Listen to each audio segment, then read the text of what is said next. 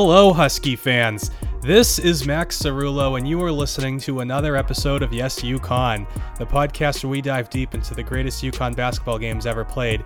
And uh, yeah, we're, we're back. Uh, took a week off. Uh, that's probably going to happen probably I don't I'm not going to say with any regularity. I sure hope to keep going weekly, but uh, the good news is sports are back. I have more stuff to do at work now, so as a result, that's going to be a thing I have to contend with now that the um, we'll just say the, the real dregs of the quarantine are hopefully past us. Uh, knock on wood. Uh, so anyway, I, I, do have a good one today. Uh, this is one I've been keeping in my back pocket for a while. Uh, Tim Fontenot is back once again, and we are going to dive into, I would say, is probably one of the, it's probably the greatest UConn game of the last five years, certainly of the post-championship AAC era. We're talking about the Jalen Adams game. Uh, you, you guys all know it well. Uh, the four overtime classic in the American Athletic Conference quarterfinals 2016.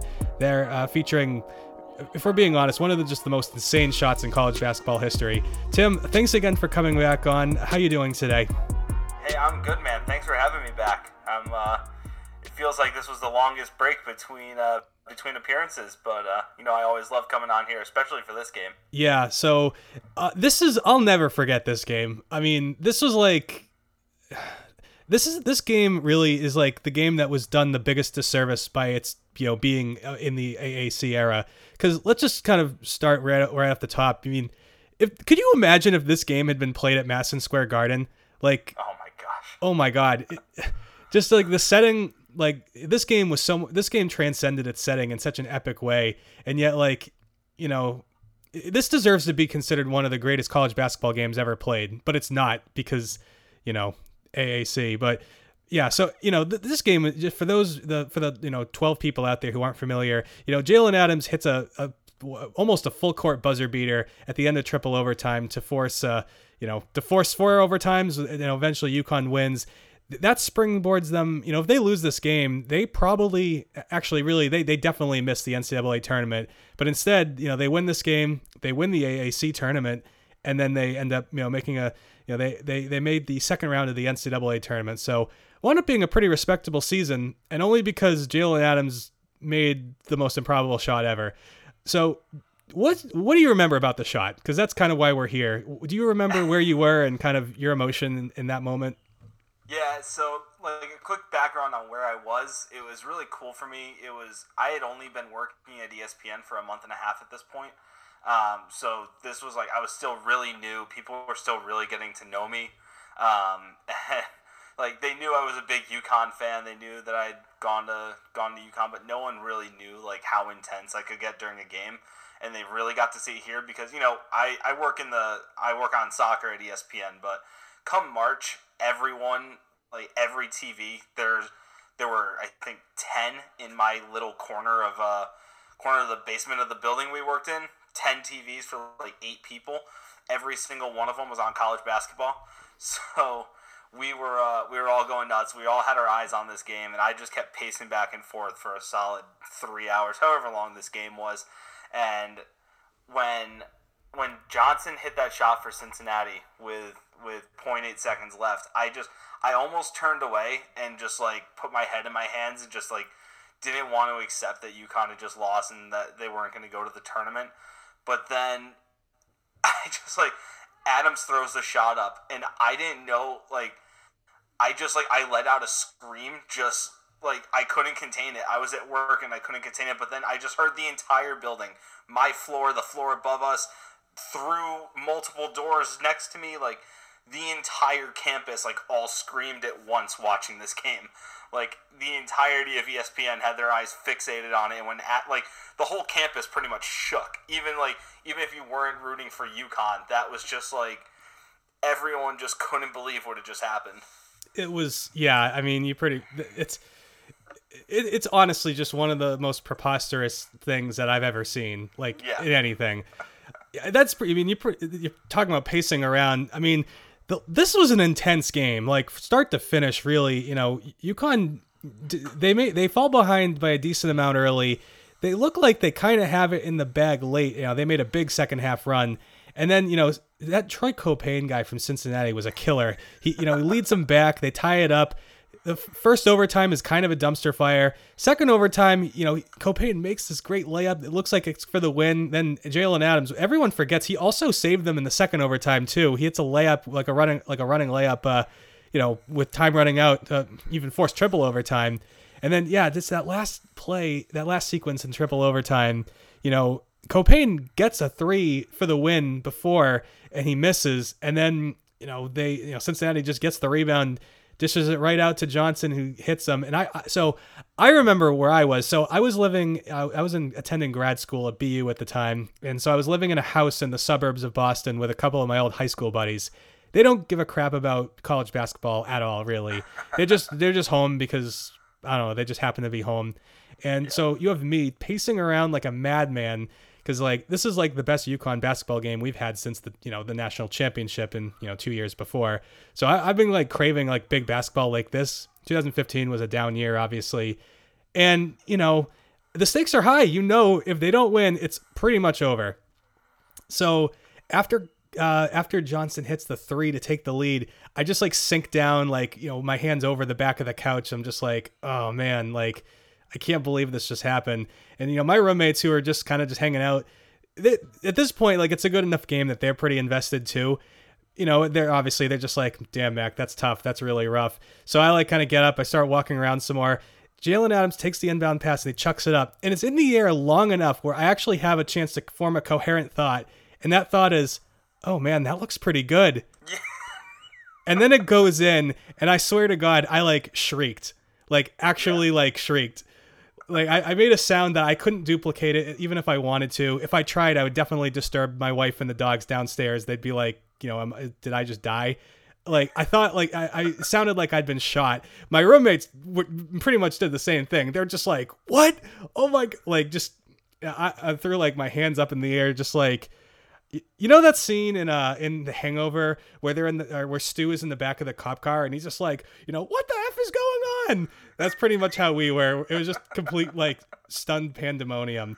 Oh my gosh, that's amazing, man.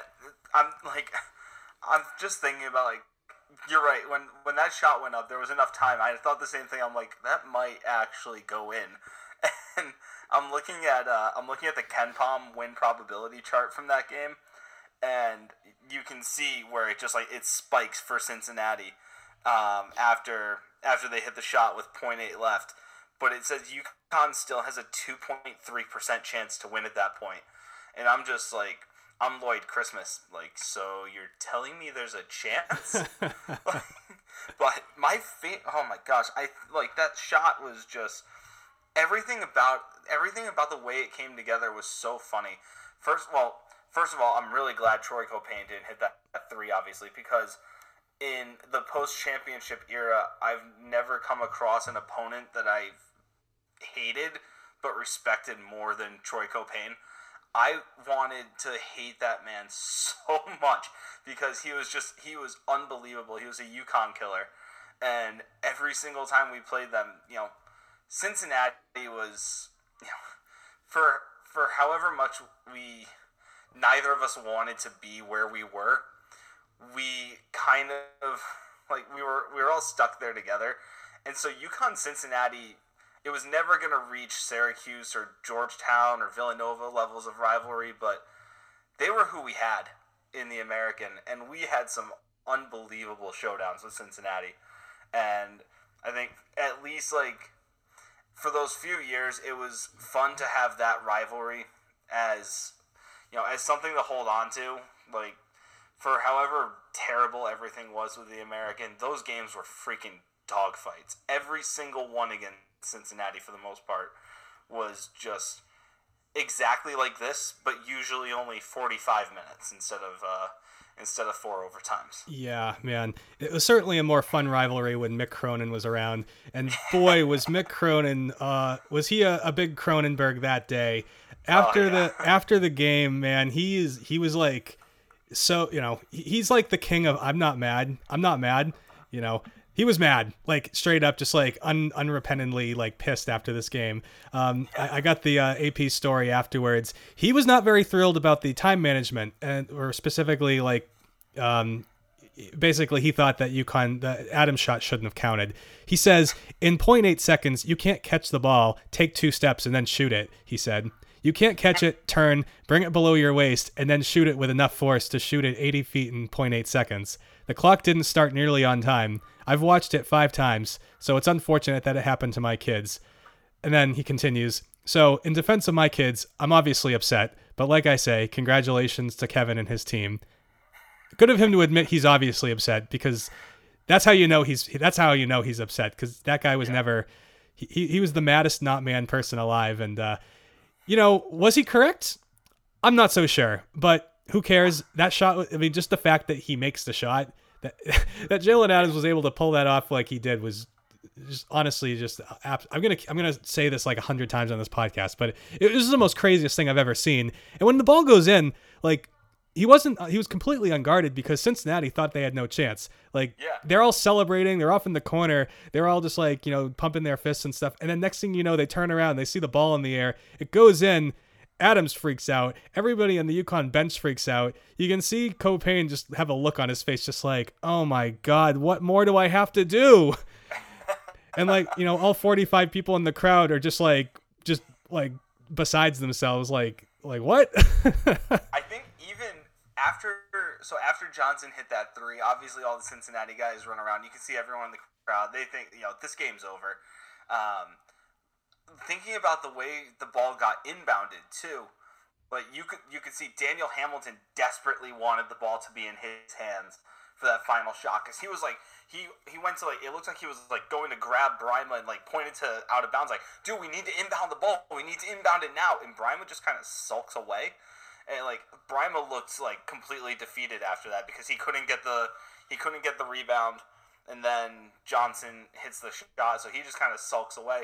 And then Hamilton tries to get Adams to inbound it, and he like he quickly tries for like half a second, and then realizes like he has to rush and get that ball in, and it kind of worked out.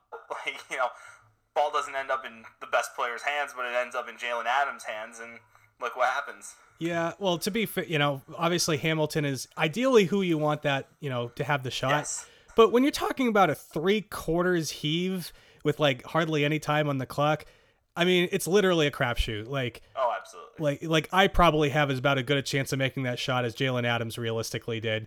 you know, uh, well, uh, that's I'm half exaggerating, but like, this certainly wasn't a skillful shot. It was pretty lucky, but it was it was mostly awesome. So, you know, man. So the craziest thing is like this wasn't over. There actually was a fourth overtime, and in my mind, I thought, you know, yeah, UConn kind of just smoked him after that.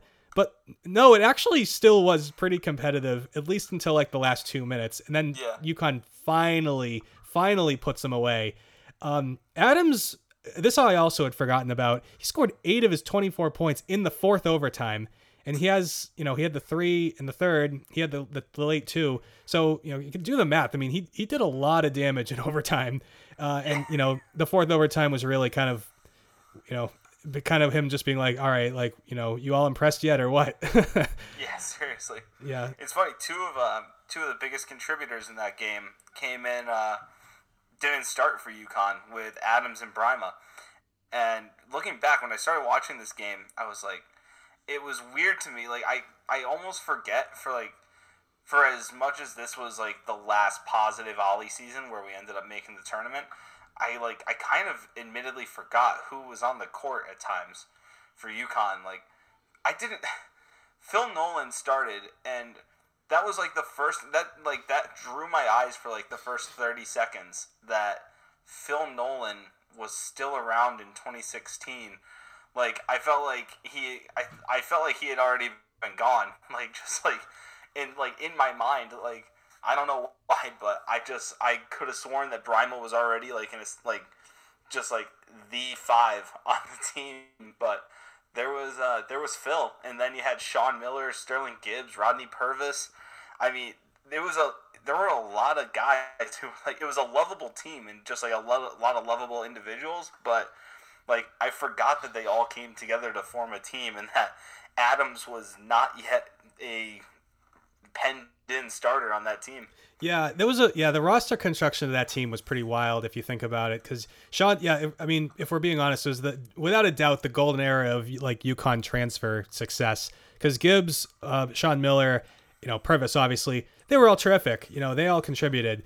Uh, other transfers obviously have not had as much success over the last decade or so, but right. you know, you got those guys. Hamilton was legit. He was, I mean, he's probably the best uh, recruit that uh, Kevin Ollie was able to bring in. I mean, yeah, you know, made it two years. You know, he he uh, yeah, he he did make it into the NBA. I, I think he didn't play in the league for very long, but he, he did have you know he did crack the uh, you know the league at some point. So yeah. you know it was I good wonder for what would have happened for him and for honestly for Kevin Ollie if Hamilton had stayed beyond that season. Um, I mean, that guy was incredible when when he was at UConn, and you know, only staying there two seasons. I wonder if maybe he re- if he would have really benefited from that third, or if Ollie and the program in general would have benefited from that third. But then, you know, where would we be today? Like, I don't. Just something else that popped into my head as I was watching, and I saw Hamilton balling out the way he did with uh, his 32 points in that game. Yeah. Just uh, one of, another one of those what ifs. Yeah. So this is yeah. So it's probably worth kind of going back and talking about this season as a whole. Just you know, it's not. It was pretty recent, but just long enough ago that. Uh, you know, I don't think anybody currently affiliated with UConn would have been students unless they were like you and hung around forever. So had to get that dig in. Sorry. So yeah, so this team obviously we're two years removed from the national title, but you know, realistically, it kind of feels like an total different era. Um, the team finishes the regular season 21 and 10, and like they were it was a weird it was weird. This team was pretty talented you know all the guys we just mentioned you know you got jalen adams as a freshman you've got a uh, phil nolan and amida brimah are still around. Um, you know the team starts the season ranked kind of hovering in kind of the late high teens low 20s uh, you know, a couple, you know, they beat Michigan in the uh, battle for Atlantis, you know, have a loss to Gonzaga, lost to Syracuse. They get into the American Athletic Conference and they, they like lose a couple games no big losing streaks, but then like like once a week or every two weeks, you can kind of pencil in, in for a loss. End up finishing sixth in the conference, uh, eleven and seven in the AAC. So this is like a weird team where they're like talented, but also they underachieved, but like they didn't badly underachieve. I don't know. I don't. I have a hard time putting my finger on exactly what this team's deal was, but yeah. the end result was they need to win this game. Um, no ifs, ands, or buts about it. And uh, yeah, Cincinnati was a, a tough. This was a you know Cincinnati's had some pretty solid teams over the last decade. I'd say this was one of their better ones in terms of just like you know Caupain was a killer. They had good players at every position. They had good bigs. They had good shooting. They didn't have any obvious weaknesses. If anything, they were just like that team who's like pretty good at everything. Maybe not great at, at you know you know not like they didn't have any like obvious like you know like Sean Kilpatrick was an All American a couple years before. They didn't have anybody quite like that, but you know, pretty solid Another overall. Cronin's great rants. Oh his, my god, uh, his big not mads. When uh, sorry, I, I thought of it when you uh, when you mentioned uh, the way Cronin acted after this game, but when he didn't win uh, in 2014, when Napier, I think I've I've mentioned this before on uh, on another episode when Napier won over Russ Smith and Sean Kilpatrick, and it, it felt like Kilpatrick was always going to be third of that group in uh, the run for Player of the Year in the AAC and I just remember when he didn't win and Napier did. Cronin was uh, we were all in the we were all in the hall where they uh, where they gave out the award, and Cronin was talking to the press right after, and yeah, very very big. Uh, not mad energy from uh, from the little guy that day. yeah, no, absolutely. Um, so let's uh, you know, kind of before we, well, we're not really going to do the play-by-play for this one quite as much. We already kind of covered the highlights, but what do you recall uh, from your experience of this season? Um, you know, you at this point, I believe, are just fairly recent, yeah, fairly recently out of UConn.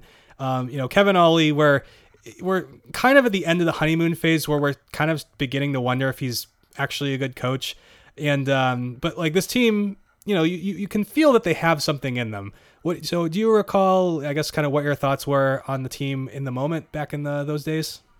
Yeah, funny enough, I actually got called out uh, from someone who worked uh, worked alongside the team for uh, something I said during this season. I'll uh, I'll say this was my last I, I didn't cover the team the whole year because in January I got the job at uh, I got the job at ESPN, so I had to stop covering the team.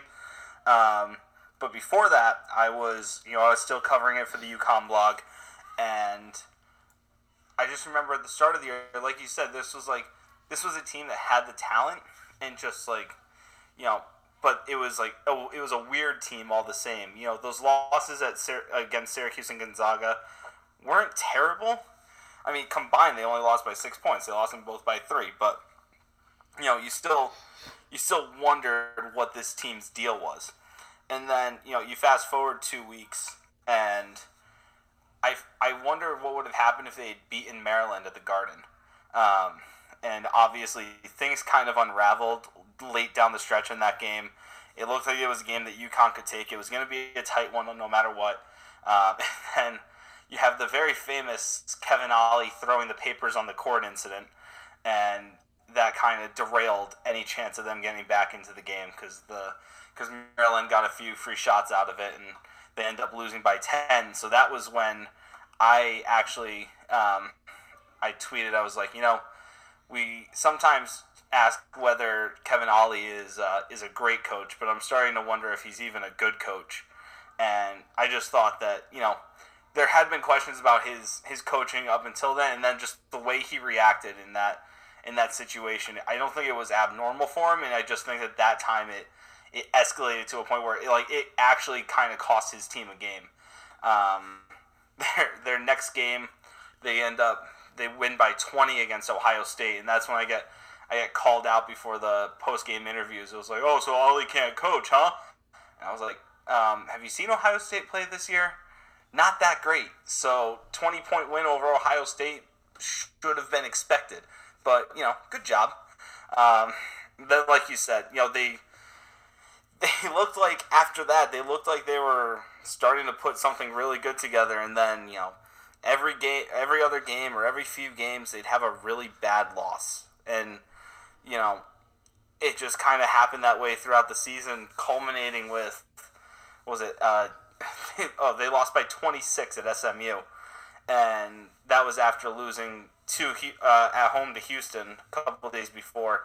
And at that point, when you're going into the tournament, you know, after losing by 26 to SMU, you're like, okay, well, what's going to happen now? Because like like we've been saying, they needed to win the tournament to to get into the big dance, and at the time, it didn't seem like that was going to be something that was going to happen. Yeah, absolutely. So one thing that we should probably point out to the listeners: uh, losing the SMU by 26 points sounds horrible. At the time, actually, it wasn't a horrible like i mean you don't want to lose anyone by 26 but smu was the best team in the aac that year yeah, uh, they were they were a really really good team I, I, I can't recall if larry brown was still their coach or if he had just just quit but um, they they were like really good however they had also been busted for all kinds of larry brown related shenanigans and had been banned yeah. from the postseason so one of the big kind of big reasons why UConn was ultimately able to win the AAC tournament the way they did you know, SMU wasn't in the way. You know, that's yeah. that was certainly a break because you know that team was good, but yeah, you, a good a good competitive team should not be losing to anybody by 26. You know? Oh my goodness, I just you're you're right, and I uh, I'm looking at this SMU roster, and I'm sorry for my oh my goodness. I just like I just looked it up. They were obviously like they were really good with Markus Kennedy and Nic Moore, uh, Ben Moore, Sterling Brown. Like that team was loaded. Um, one guy that I didn't realize was a freshman on the team that year, um, and this comes up with the NFL kicking off Week One this past weekend. Courtland Sutton, uh, the Broncos wide receiver, great fantasy asset for a lot of people this year. Hold hold up, wait, Courtland. SMU... Yeah. Courtland Sutton played on that team. Yeah. What? I'm just finding this out. Oh my god! Wow, that is. Yeah. Oh my. Wow, huh? I'm so confused right now. I was expecting you to. I was for a moment. I thought you were going to point out that Semi Ojeleye was on the team, and whether or not that's true, I don't even know. But like, I don't think he. I don't think he played. I don't think he played that season. He's on their roster. Yeah, I was like expecting you to say, "Oh yeah, Semi Ojeleye." I was like, "Yeah, everyone knows Semi Ojeleye played for SMU," uh, and then you said Courtland Sutton. Oh my God, we're breaking some news here on Yes UConn. Holy crap! he pulled him up on uh, on Wikipedia as a as a redshirt freshman in 2015. He started all 12 games for the football team, and then after the season, he played in three games for the basketball team. oh my god, this is almost as awesome as the time I discovered that Charlie Coyle played in a high school game that I went to as a fan when he was a freshman. Oh my gosh. Yeah, good times. Uh, he, he he wrote about that one on the Players Tribune, by the way. So anybody who Oh, yeah. cares about Boston high school hockey and also the Bruins, uh, Google that one. I'm sure you'll find it. Anyways, wow, uh, that's a hell of a tangent. I am sorry about that. No, damn, good call. Uh, all right. Well, anyway, um, where were we? Right. Uh, so yeah, so that team, yeah, so they got their they got smoked by SMU, and uh, yeah, so here we are, uh, UConn Cincinnati. Um, this game was played in the Amway Center, I believe. Is, is that correct? In, in Orlando, currently home of WWE's Thunderdome, by the way. So that's another pandemic related thing for anybody who listens to this years later being like, what the heck happened? Um, not exactly Madison Square Garden. Um, not really your best uh, atmosphere. But hey, sometimes you just get a game that just transcends it all, and this was one of them. Um, so just kind of to give you the kind of the Cliff Notes version. Um, first half, Cincinnati is in control. Uh, they're up 36 to 27. You know, it's a kind of one of those uh oh things where you're like, man, like it doesn't feel like you know this UConn team had not proven themselves to be one of those teams that you can really trust late in the game. So for them to fall behind by nine, I recall being pretty nervous. Do you recall? Do you even remember how you were feeling at that point? Um, UConn in a must-win game at March. I was just always in panic mode until the final buzzer, anyway. So I was, uh, I wasn't feeling entirely great, to be honest. Yeah, I I think I, I just was pacing around my house at that point. I was just like, like this isn't good. This isn't good. It's not that bad. It's not that bad. They could be. They could win. They probably won't win. Uh, my roommates meanwhile looking at me like, damn dude, chill. um, second half though, immediately we we get exactly the start we want. Um, UConn goes on a 16 to two run. Uh, not immediately, but like pretty, you know, over the course of the first 10 minutes or so, and they go from being down by, you know, seven or whatever they were to up by six. Uh, they flip it. They they're leading 51 to 45 at the 11 minute mark, and from that point on, it's close. But UConn is mostly ahead. Um, you know, UConn ultimately pulls ahead by seven after uh, Daniel Hamilton knocks down a couple of free throws with 3:36 left. And at that point, I'm thinking, okay, this this looks pretty good. Hopefully, they don't screw it up. Spoilers, they uh they screwed it up. Cincinnati finishes they, they finish regulation on a seven nothing run, which is a Caupain layup, uh, Cobb three. Caupain ties it with two free throws with 35 seconds left, and UConn can't get their crap together on the other side. And off we go to overtime, 62 to 62. And little did we know, but we were looking at basically like the six overtime game, except way less. Uh, I don't know, um, not dramatic. Uh, what's I don't know. Is there a word for how to describe a setting that's way more epic than another? Um, Whatever you. good question. I'm trying to think of the, the right way to describe what was going on. Yeah, it's like it would be like putting on. It would be like if like you know a Broadway play was being put on a high school high school gymnasium. I guess if you, Yeah, if that makes good way to sense. so um, first overtime is is really kind of lame. Uh, nothing happens at all really. Uh, mostly free throws. Uh, Troy Caupain and Sterling Gibbs both missed potential winning shots in kind of their final possessions. So uh, on we go. Uh, 67-67. Second overtime. Cincinnati comes up and they pull ahead by four. And then we get an Amida Brimah to the rescue performance. Uh, I forgot that this happened, but when they needed him, Amida comes up with this big dunk. Next possession, he gets a block. And then after uh, a couple of uh, missed shots on UConn's end, he has a tip in for a layup to tie the game. I don't remember Amida Brimah doing any of that, but No. that was a lot of fun to see because that guy, boy, imagine if Amida Brimah was consistent. He came through though in some big spots, and this was uh, one of the less heralded ones for sure. yeah, this is like, it's it's not St. Joe's, but it's right there. Yeah, That yeah uh, pretty much actually. Yeah, yeah, yeah. had a knack for yeah. That, yeah, the St. Joe's one was uh, that wasn't a tip in, that was a hook shot. No, yeah, it was still it was like, but just like coming up like that big moment where you know it kind of gets lost in the fact that they ended up going on to win the title, but it's still like it was one of the pivotal moments there almost. Oh yeah, absolutely. Um, so yeah, so he ties it up, uh, and then we were more or less we mostly remain tied the rest of the overtime. Uh, Caupain gives Cincinnati the lead. He hits a layup with 15 seconds left. Uh, we mentioned before Adams ties it the other way. That was a that was a pretty thrilling moment though. I can I remember when you know Caupain hits the the layup and I'm like, uh, Adams gets the ties it up. I'm my I'm like okay, I think we're we're we're, we're good to make it to the next one at least. Yeah. I don't know how many more of these we'll need, but you know, just got to survive. Um, third overtime was pretty dope. Um, Caupain was really good also in this one too. Uh, he finishes with 37 points. I don't, I have it broken down by half or by overtime, but he had a bunch here. Um, he and Sterling Gibbs trade three pointers to start start it off. Adams hits the two. He answers with a pair of free throws, so he's got five right off, off the bat. Uh, here's a good play. Uh, Sterling Gibbs gets a steal and hits Rodney Purvis in transition for two. And now with about uh, two minutes or so left, UConn's got the lead. And then Kevin Johnson, a guy whose name we haven't mentioned very much, but this guy was a killer too. He hits a three to put uh, Cincinnati back up. He, um, you know, and we're gonna mention him again in a few moments. And now we're at the awkward point where it's a one point game, and so every time something happens, the lead's changing. And when we're in overtime, do you have this experience where when it's that is the case, it's way more stressful than it is when it's tie, lead, tie, lead, tie, lead? Is yes. that yes. Absolutely. So needless to say, we trade the lead a couple times. Uh, Hamilton two for two free throws puts UConn back up. Caupain another jumper. Now uh, 85-84 with 42 seconds left. And then Hamilton uh, does the, the very stressful, the, even more than the, the most stressful thing ever. He, he misses one of his free throws and then, you know, makes another one. So now we're tied. Uh, 28 seconds left, 85 85. And Cincinnati ha- gets, uh, they get the possession. And um, I'm trying to do the math if this is how exactly. Oh, yeah. So, yeah, because there was a miss initially, that's why there was more time. So Cincinnati has the ball. And all you have to do is get a, a, a stop, and then you get the last shot. And then, yeah, uh, Caupain gets a three, or takes a three rather, and he misses it. Looking good.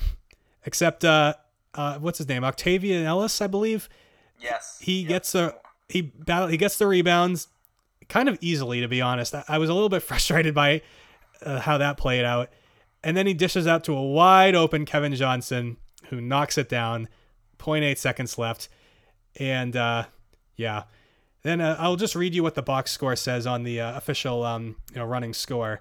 Uh, let me just grab it here. Um, let's see. A good three point jumper by Johnson, uh, comma Kevin. One second left. Followed by good three pointer by Jalen Adams. Uh, zero, zero seconds left. Assist by Daniel Hamilton. Sounds so undramatic, right?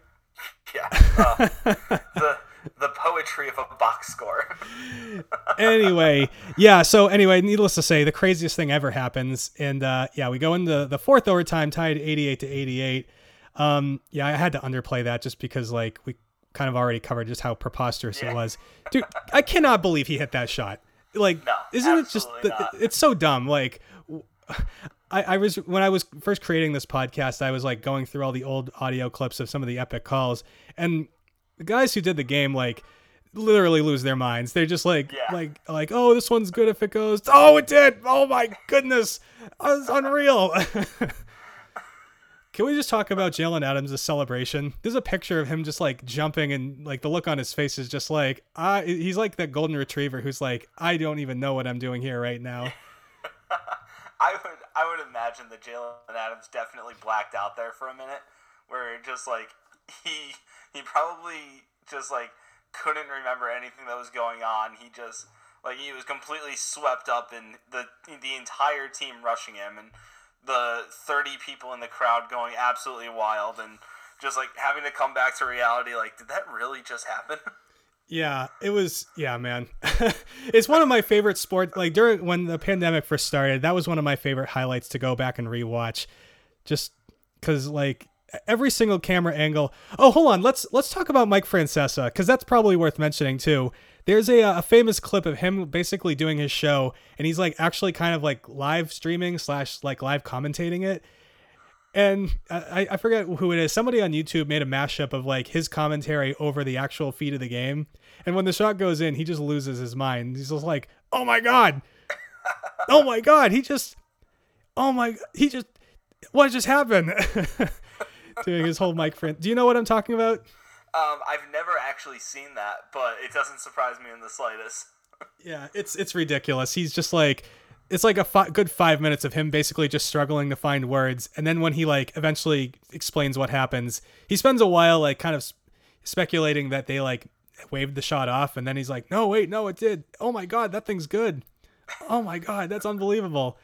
Um, anybody who hasn't seen it, I highly recommend it. Even if you like Mike Francesa or not, it's it's so funny. I'm gonna have to go look that up. Yeah, oh, absolutely.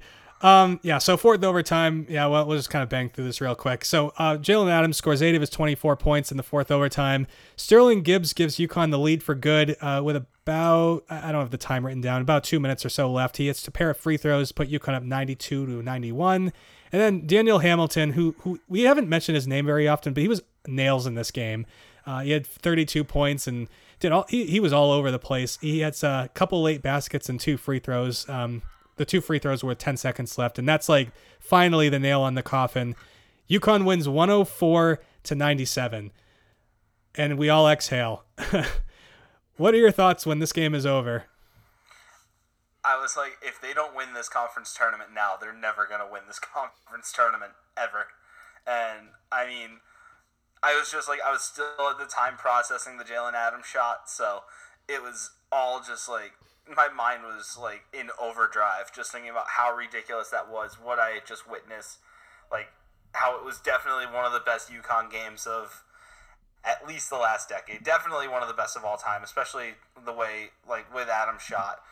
Um, but obviously, like at that point, you know, they still they still needed to go on and get the job done, which they did against Temple and Memphis, and uh, thank goodness they did because if that had like after the after the tournament. That's uh that's our last trip to the NCAA tournament after the 2014 title. So thank you, Jalen Adams, for making that happen. Yeah, oh boy, yeah, that was a, you know, yeah.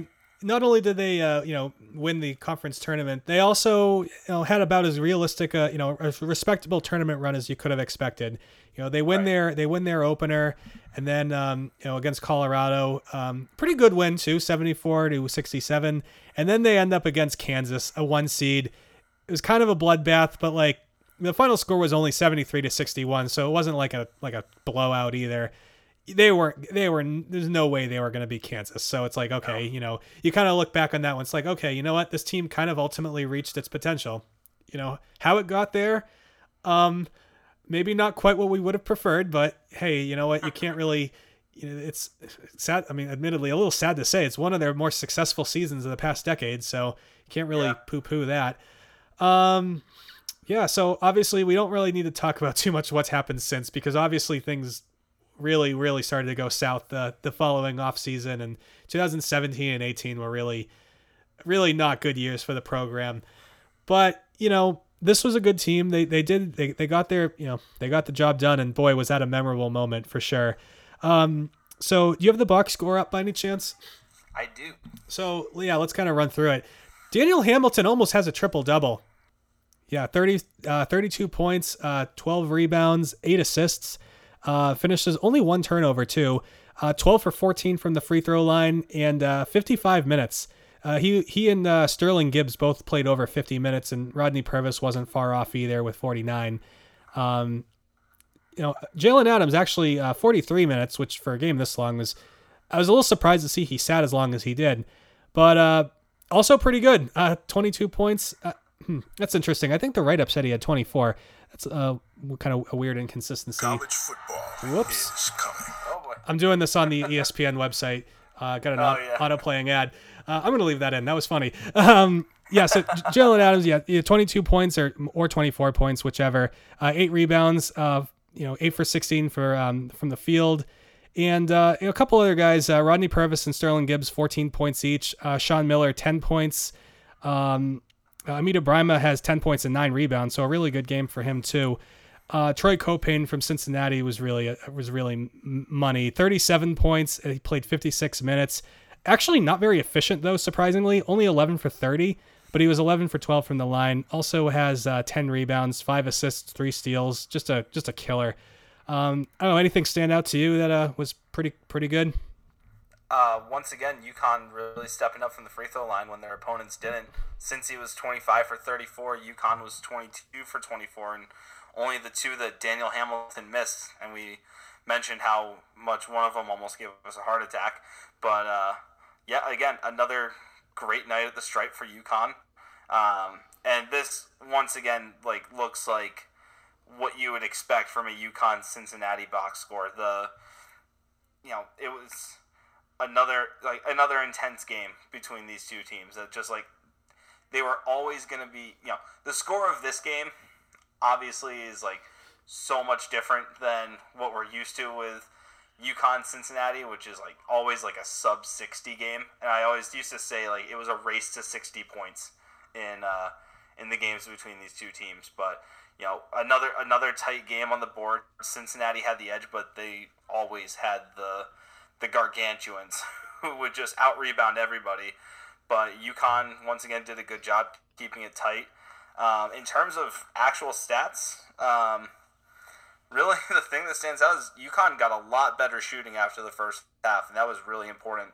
They were they were thirty five point seven percent in the first half, twenty seven point three from three point range, and those numbers all went up from the second half on. Fifty percent shooting in the second half, five of eleven from three, and then forty six point four percent shooting in overtime with two with two for four from the three point from beyond three in the overtimes. One of those obviously being the heave of incredible, incredible historical context from Jalen Adams, the greatest shot any of us have ever seen, one of the best moments in UConn history. So that uh, that doesn't show up in the box score, but we all know it's there. Absolutely. Well, you know, one funny story is you talk about the race to 60. The score at the end of regulation was 62 to 62. Yeah. So uh, we got exactly as advertised, and you know, we also got a bonus. Uh, you know, four overtimes is an extra 20 minutes. So we basically got a, a game and a half here.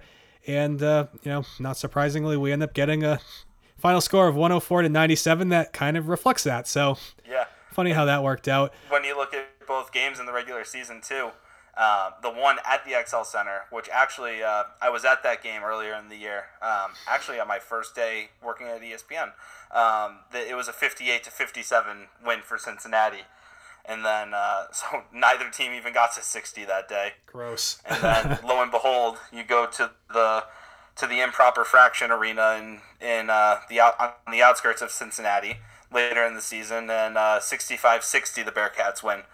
So uh, man, always always with those teams, absolutely just a, a dogfight. Absolutely. Um, so broadcast beefs. I didn't have any. I, I, I thought this game overall was pretty well presented. It just, you know, it, you can't really help the fact that it felt like it lacked the gravitas of a big Big East tournament broadcast. But you know, whatever. That's that's right. that. Not nobody can do anything about that. It just is what it is. Um, top dog. Well, obviously we know who that is. So. Jalen Adams, this in hindsight, this obviously did prove to be the high point of his career in terms of you know postseason success. Um, it, it's unfortunate that he didn't kind of get a, a, real big moment in the spotlight later on, but you know, I guess it's a good. It's really nice that he did have this moment because he's a great player, and it's you know, obviously he didn't have like you know the Kemba or Shabazz levels of you know postseason success, but boy, he certainly got a moment. Sure, didn't he? I think so.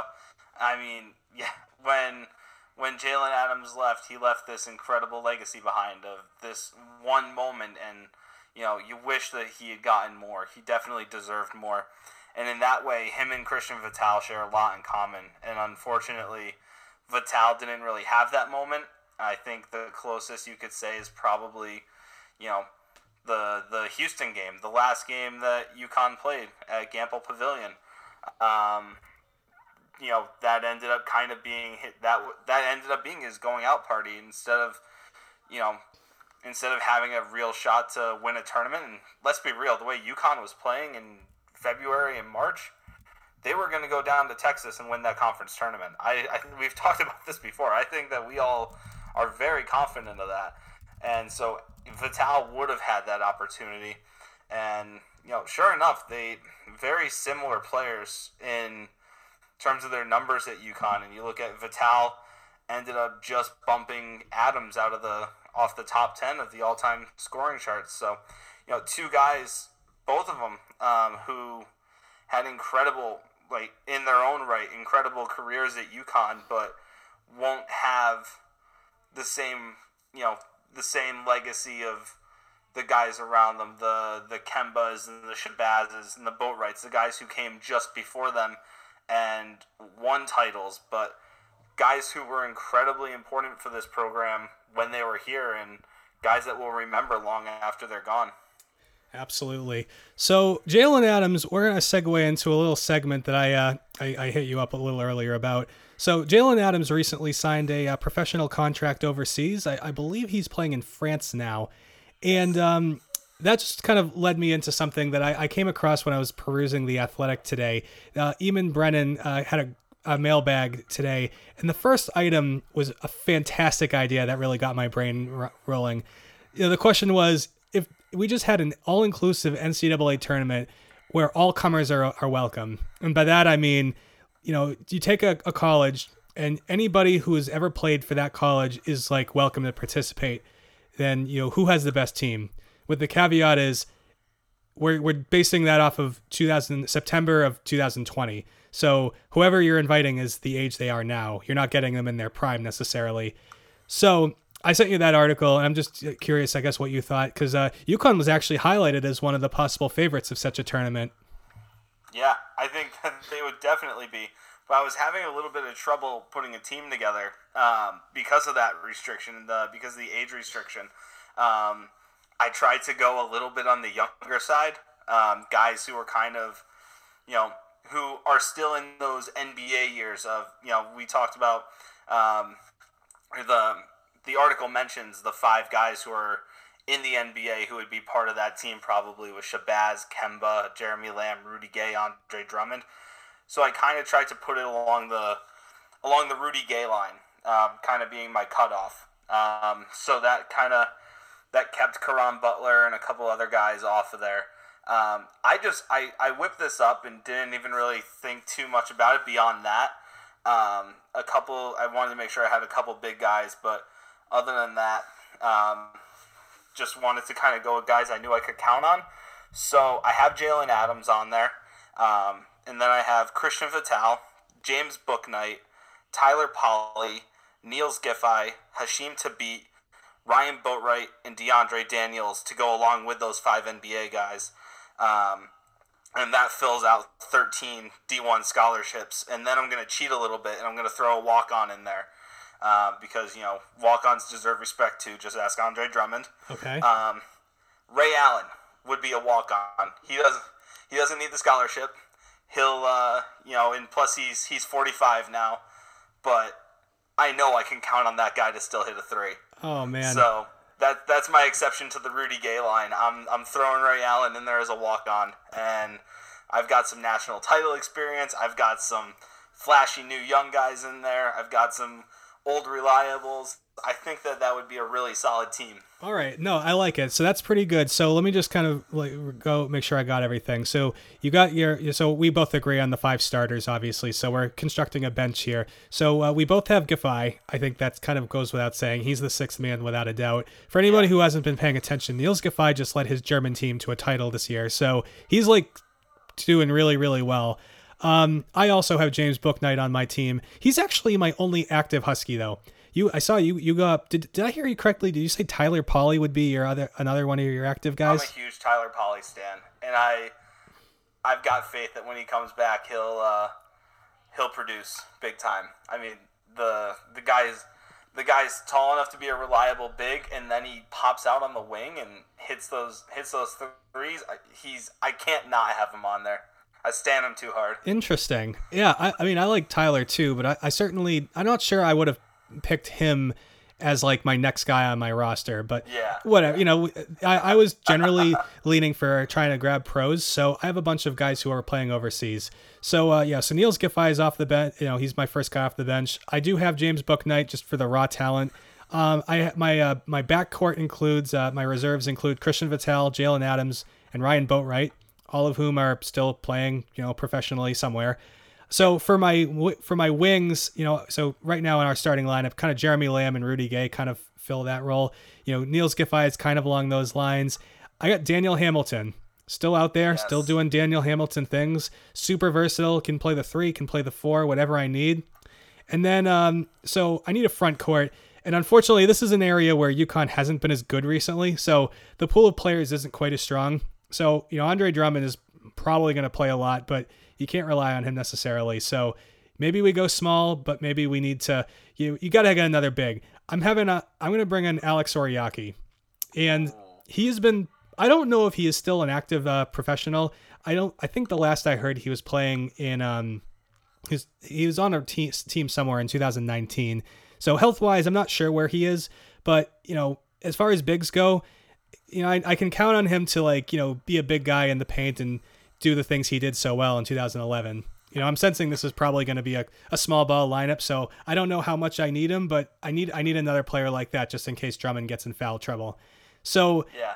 next for my last spot, I'm gonna go ask Ray Allen, but I'm not sure I'm going to get Ray Allen because he's 45. you know, he's not necessarily. I, I mean, I'm, the man is in incredible shape. He's always, you know, kept him t- took really great care of his body. But we don't know for sure if he can quite keep up with some of the athletes that'll be out there anymore.